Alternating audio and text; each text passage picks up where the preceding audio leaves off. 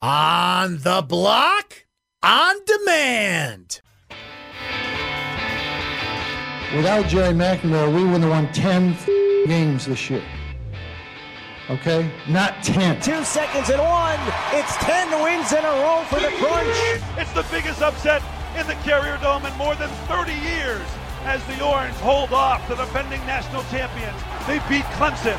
The Bills make me wanna shout. McCoy in the backfield takes the handoff, runs up the middle, breaks a tackle. He's inside the 10, cuts to the left, into the end zone. Buffalo wins. Back to Folk. Red Sox fans have longed to hear it.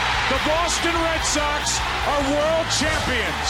Somebody in Vegas told them they were going to win by 20. Gotta look at the positive side of things once in a while instead of the negative all the time.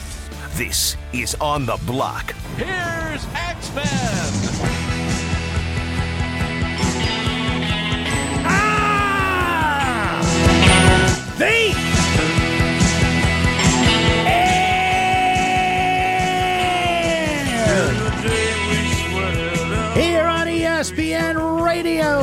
97.7, 100.1, ESPN Radio Utica Rome. What's happening, Mohawk Valley? So glad to have you on board. Hope everything's going well. Perhaps you're listening on the ESPN app. That is a beautiful way to stay in touch with the program. It's a way that you should stay in touch with the show if you're like me and you're going on vacation soon. But you still want to listen to ESPN Syracuse or ESPN Utica Rome. You're going to be somewhere around the world, but you still want to listen to us. Well, it's easy to do on your ESPN app. Just put the app on your phone, find the listen tab, find ESPN Syracuse or ESPN Radio Utica Rome, and off you go. And we're going with you, baby, except the bathroom. That's kind of gross. I would also remind you that you can listen to this very program or your favorite ESPN radio shows on demand by subscribing to the podcast, and it's very easy to do. iTunes or Google Play, whatever your preferred format is, just subscribe to ESPN Syracuse, and we will send you a podcast version of this program. It's usually about 25, 30 minutes, best of the show. We cut out all the commercials. It's like that great scene from the movie Big when Tom Hanks calls in the secretary and says, Hey, can you uh, cut up the Giants Broncos Super Bowls and cut out all the commercials and, and talk and stuff? Well, we can't cut out the talk and stuff because, well, that's the show. But the podcast is commercial free, so you can listen to the best of the best every day. So subscribe and listen to your heart's content, baby. Here's how you get in touch with the show because we want to hear from the people. You've got takes, perhaps they're hot That's hot. or not. I don't care. Either way, bring them. 437 7644. That's the phone number. Brent Axe Media on Twitter. The text line is 288 0644. That didn't come across the right way. I do care about your takes. I just don't care if they're hot or not. I should have clarified that. Do I really care about your takes in general? Well, that's a whole different discussion for a different day. Of course I do. Absolutely. We've got two guests joining us today. We're excited that both of these gentlemen are coming on today. The one and only John Jastremski, JJ, WFAN in New York. He got another audience with the Sports Pope yesterday. He's hanging with Francesa. Look, pretty soon JJ's going to be too big for us. JJ's, oh, ah, I'm sorry, I can't come on your show. I'm doing this, I'm doing that. I'm a big time New York celebrity. But while he's still a rising star, we will talk to JJ about what the Yankees are going to do post All Star break, what it will take to catch the Red Sox, who have a four and a half game lead and growing. Will Jacob DeGrom or Noah Syndergaard or any other names that aren't quite as sexy as those two, but certainly will be in the discussion for the New York Mets. We'll hone in on the world of New York sports with our New York sports correspondent, the one and only John Jastremski. Coming up, and we'll do that this hour in about 15 minutes. Later in the show, Stephen Bailey will join us, Syracuse.com. ACC Media Day is getting underway. The Syracuse football depth chart came out today, the preseason depth chart. There is a very notable change on that depth chart, which we will get into here momentarily as well. So we'll talk to Stephen Bailey about football. Larry Fedora, the head coach at North Carolina, took his crazy pills this morning.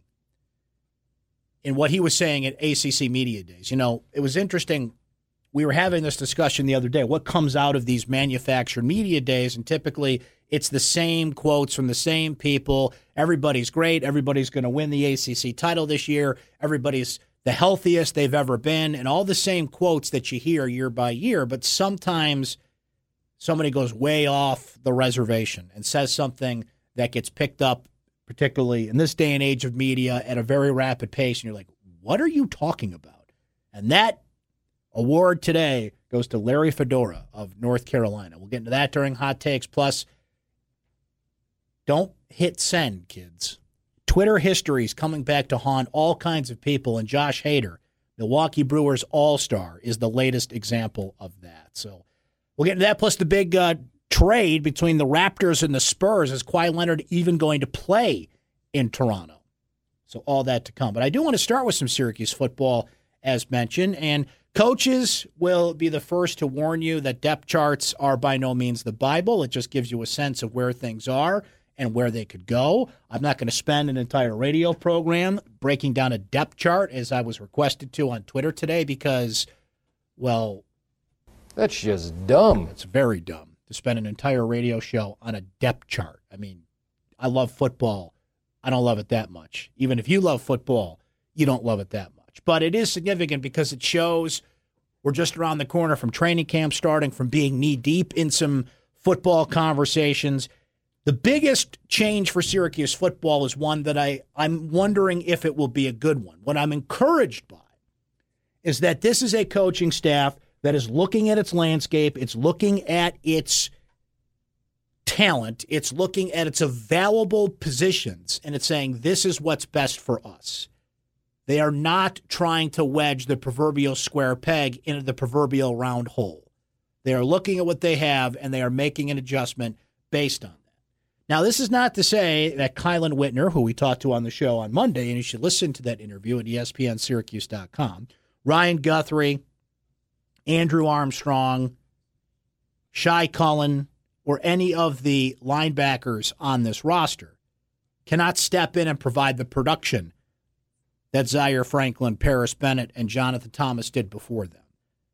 But given the amount of talent and the amount of production that has exited, you look at your roster and you say, what is the best base we can be in? You know, I go back to Doug Marrone's last year as head coach here, and they thought they had an offensive philosophy and they've got a great quarterback in Ryan Nassib. They've got an offense they're comfortable with. They've got, you know, an NFL offensive lineman on that team. They've got Alec Lemon didn't make it in the National Football League, but broke a lot of Syracuse receiving records before, of course, the you know offensive infusion that Dino Babers put into the program. But that 2012 Syracuse football team, that offense was pretty darn good. And they didn't really figure out who they were until late in training camp. Like they thought they had a sense of what they were, and then they started running what they called the NASCAR offense. And they discovered when they went to Fort Drum that when they are in this set and they are moving at a faster pace, that they were at their best. So they basically said, no, that's the offense, and had to adjust quickly. And the reason they could adjust that quickly and make it the offense is because you had a veteran quarterback, you had coaches that have been around for a few years, you had the trust in the personnel that you could do that. If you had a younger team trying to figure themselves out, you couldn't do that. So this defense is a mix of experience and new players, but the names aren't quite what they were last year in terms of recognition, but you have seniors and juniors that are dotting the linebacker position. You have an Antoine Cordy who hopefully will stay healthy. Listed at the nickel position. Now, this is a notable change in the depth chart when you look at it this way. There's only two listed linebacker positions the weak side and the middle, and then there's this nickel position, meaning that Syracuse, as Stephen Bailey will explain to us a little bit more in depth later in the show, but writes here on Syracuse.com. More significant, though, is the format in which SU's defensive players are arranged. Rather than a traditional 4 3 4, four down linemen, three linebackers, four defensive backs, defensive coordinator Brian Ward has used this one featuring a quote 425 or nickel lineup. Now, if you go back to spring football, for the 12 of you that were paying attention during spring football, they used it a lot. Spring football is a good time to put stuff out there, see if it works, and see if it sticks to the wall.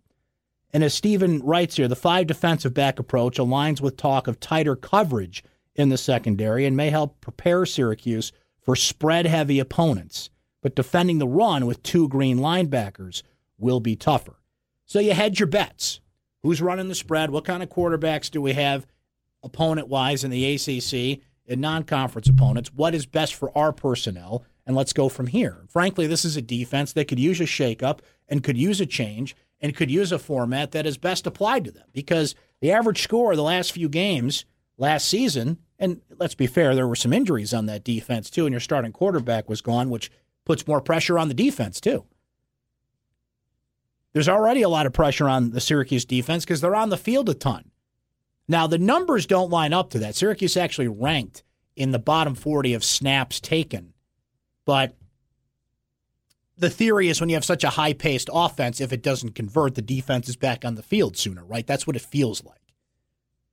We were talking about this with Julian Wiggum the other day about, you know, the defense has to go at this high octane pace the offense does. Do you face enough opponents throughout the year that they will be prepared for that? Or should they be prepared for seeing different things that will come along? You try your best to do that.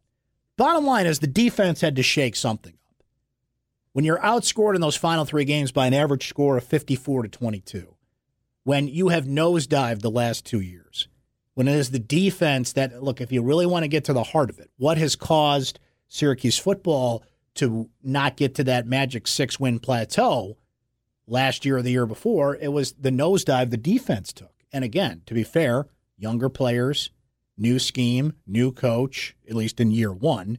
And there was a significant number of injuries. Antoine Cordy went out the beginning of the year, but as the season went, you lost some key contributors, which puts more pressure on the Zaire Franklins of the world and the Paris Bennett's of the world and the guys you count on to make even more plays. So it it's like one number change, right? Four three to a four two five. But it's a philosophy change. It is putting more emphasis on stopping the pass, but as Stephen mentioned, puts more pressure on two linebackers who will, you know, are green in a sense of the playing time that they did not get because you had such productive linebackers ahead of them. But you had your bets.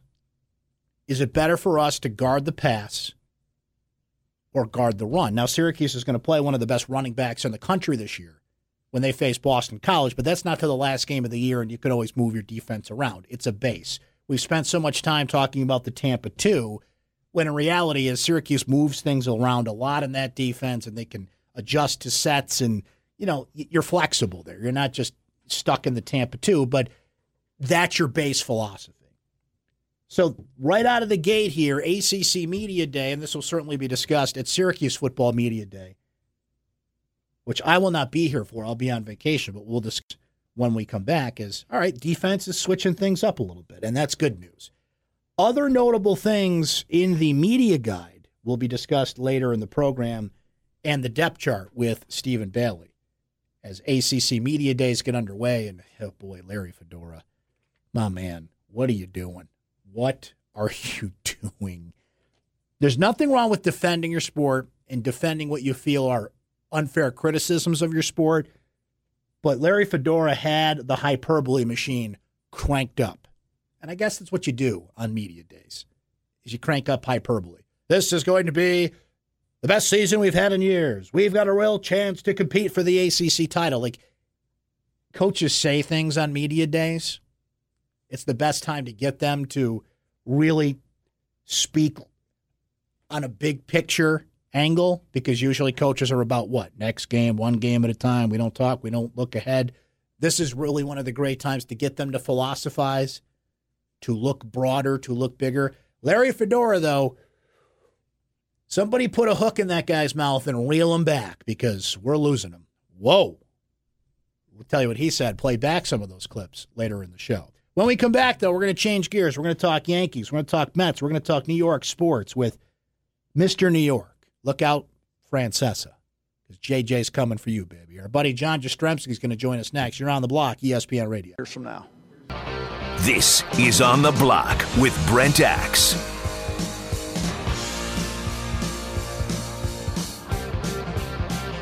Welcome back on the block. Hey, thanks to JJ for joining us on the Pick and Pull of Auburn Auto Parts and Recycling Center hotline. We will go back to said hotline in about 20 minutes with Stephen Bailey, Syracuse.com. Get a little Syracuse football discussion going. Can't put all into depth charts, but depth charts mean, hey, season's coming and uh, a significant philosophy change on defense. And what are some of the other moves that uh, we'll have to keep an eye on with training camp just around the corner? We'll discuss all that with the one and only Stephen Bailey coming up. We're going to do some hot takes right now, including uh, something Larry Fedora said today at ACC Media Day. What? We've got a hot one for you. Oh, you're hot. Why, thank you. So are you. And I'm not afraid to cry. So hot. So hot it hurts. Man, it's hot. How hot is it? It's so hot, I poured McDonald's coffee in my lap to cool off. it's time for hot takes on the block. All right, I'm just I'm, I'm going to play this for you, and I always will tell you this. Now, media days is you're going to see ACC, Big 12, SEC, all the Power Five conferences, and even some of the non-Power Five conferences. This is that time of the year they meet in some usually southern city that's warm, and they have a, a golf and a big luncheon, and the coaches get put in front of these podiums, and you know the media just loves it because they collect sound bites and all sorts of material that they can use over the next couple of months before the season starts, right? So what you see is this flurry of sound bites coming out, and sometimes context is lost. Well, who asked the question? How did they ask the question? Was it a one-on-one interview? Was it a, a press conference? So, as I always tell you when we play sound bites, just you know, know there are resources for you to see what was asked before it and after it. But we live in a soundbite society, and these things grab you. And it's always better when we have audio of this stuff. It's one thing to read something and comprehend it. It's quite another to hear it and, in best case scenario, see it because we are in a visual society today. We need to see things and hear things for them to really sink into us. And the best example of that in recent memory is Ray Rice. When you read about what Ray Rice did, well, that's bad. And everybody said, whoa, well, he's, he's, I'm going to suspend him, right? And the NFL suspends him for a couple of games and everybody just kind of moved on. Then we got the tape, and then we saw what happened. And Ray Rice hasn't played football since.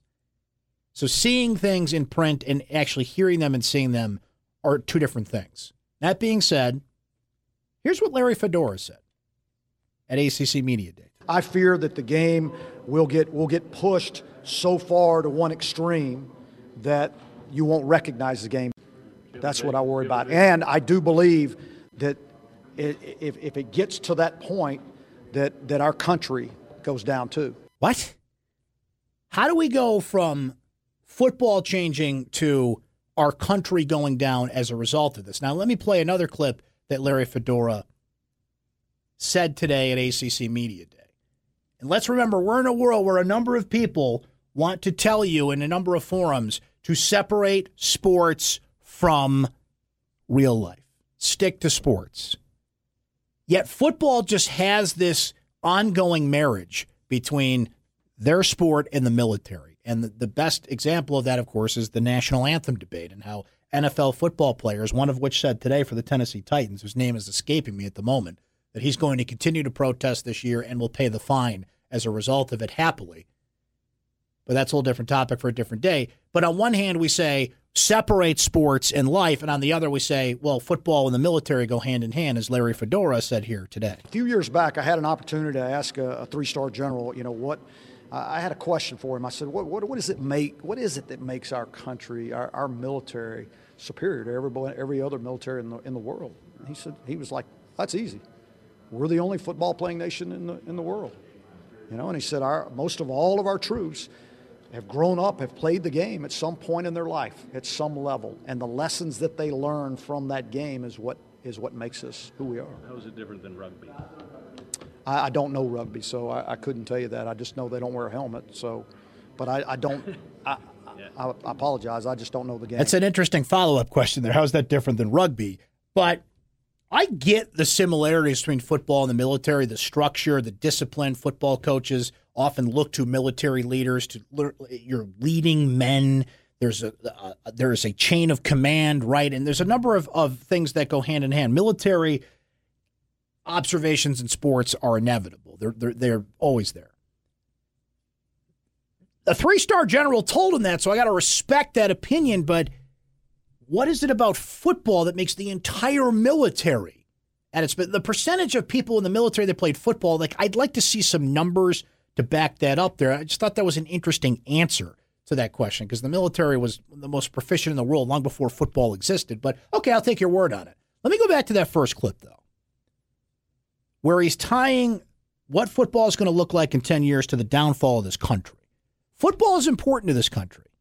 Football is the most popular sport in this country. It's still the highest grossing sport in terms of revenue. It's still the highest rated sport in terms of television, despite everybody screaming from the rooftops about ratings being down and football being down because of the anthem protest. And I'm just sitting here telling you the numbers are not down significant enough that it made enough of a dent to harm the sport long term. But you know, you can keep believing that if you want to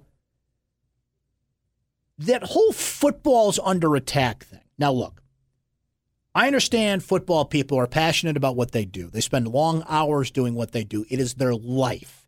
They have given everything they have to be in the position that they are in to be a head football coach. I get that sacrifice. But why is it you feel your sport is under attack? Because we're learning more and more about it that years and years of, and I love football. This is coming from somebody who's a big football fan, continues to watch football, knows its place in the world, but I'm not going to shut out reality. And the reality is, science has taught us what consistent, violent collisions do to the human body. We know more about concussions and injuries and what football does to the human body more than ever, and we're still learning that. And that information is being distributed as opposed to swept under rugs as it was for years. That doesn't mean your sport is under attack. Now, are there some people out there that are being overly critical of football in an uneducated manner? Well, of course. But you know who does not fit that category, go stare a mom in the face who doesn't want their son to play football out of safety concerns and tell them that they're putting the sport under attack. Because that is something more and more parents of more and more generations, not only from people that didn't play the sport, but those that coached and played in the sport, are starting to say, I do not want my son to play football. I enjoy the sport, but not my son. So I get why a coach would be defensive, but it is not putting your sport under the attack to put information out there to say. Now, I just did, and the video's out today, as a matter of fact. I spent some time with the Syracuse Strong semi pro football team recently. These guys play for free. They show up voluntarily. I think they have to pay a fee to, to be in the league, but you know what I'm saying? They show up and play for free. And I asked the players that I talked to, this didn't make the video, but it's something that I brought up with the players. I'm like, well, we know more about safety concerns, and you're out here doing this because you love the game. You're not getting paid for this. And to a man, every answer I got was, well, I know the risks. I love this game this much, and I come out here knowing the risks I'm taking. These are semi pro football players, don't get paid a dime to do it. There is something admirable about that. There is something that I respected immensely in talking to men that choose to do that. And these are guys, one guy's running on the field. I told the story before, but it, you know, it, it bears repeating. I'm standing there on the sideline watching these guys practice. Guy runs on the field. He's got a sticker on his shirt. And somebody brings to my attention, you know, what that sticker is. And I said, no, what, what was it? He come from the hospital because his wife had a baby that day. I'm sorry, you can't help but respect. There are so many stories out there like that that they love and, and, and respect the game that much that they'll show up and put themselves at risk week in and week out for free because they love football. That's the part of me that respects what they do, respects the risks that they take. I enjoy the strategy of the game, and I'm just a big football fan. But I'm also somebody who lives in the real world and knows what the science is telling us, knows what research is telling us, and we can't hide that stuff as it was hidden for so long. For so long, the NFL tried to poo-poo this stuff. They spent money. They lobbied. They owners tried to tell these guys, "No, you're fine, right?" And the machismo thing takes over. There's a story today. Thurman Thomas basically played his entire career with a partially torn ACL, which is an incredible thing to think about because that guy made the Hall of Fame on a partially torn ACL. What if he had a, a healthy ACL? He could be, you know, the Jerry Rice of, of running backs. But we're now in an era where, you know what, it's okay if you're, you know, if they ask you how many fingers you're holding up and it's four and you say two, that you stay off the field. It's okay for you to report, like, this doesn't feel right. And instead of playing through this, I'm going to let it heal before I go back out there, put my body at risk. Because you know what? When I'm 50 years old, I want to be able to walk. DeMarco Murray the other day retired at the age of 30. Now, he didn't, from what I saw, didn't emphasize the health risks of it, but how does that not come up? Players are leaving football earlier. They, they're seeing the risks there, but they're still choosing to say, all right, well, I'm going to swim in, in those waters. I'm going to swim in those choppy waters for whatever it is, four, five, six years, see how much money I can make play this game that I love, and then get out earlier as opposed to hanging on every last threat and every last opportunity that comes their way and let's just rack up the concussions. So for Larry Fedora to say that, I don't want to be overly critical of it because I get it and I get the passion and I get the dedication and I get what it takes to be successful at sport. But to say your sport is under attack because we know more about it, because we know more about the risks people take by playing it and how violent it is and what it does to the human body, I, I just I can't go with that. I can't agree with that, and I'm trying to be respectful of that. But that to me is ridiculous. And I know I've ranted on this a long time. I basically took up the whole hot take segment on this. I was going to get to some other things here, but I don't know. That that bothers me. That bothers me to see that, and I understand where he's coming from, but we got to find a middle ground in that discussion. By the way, at ACC Media Day, Andrea Adelson, David Hale, ACC preseason power rankings, Syracuse 13th out of 14 teams. Only Virginia picked to finish below the Orange. We will get into that more coming up, though, with Stephen Bailey. We'll talk football, not about the risks of the sport, but uh, where Syracuse is going. The depth chart put out today. Some things changed on defense philosophically and, and a number of, of SU football issues that we'll get into here. So stay right there. We'll come back after this on the block, ESPN Radio. Thank you. Bye bye.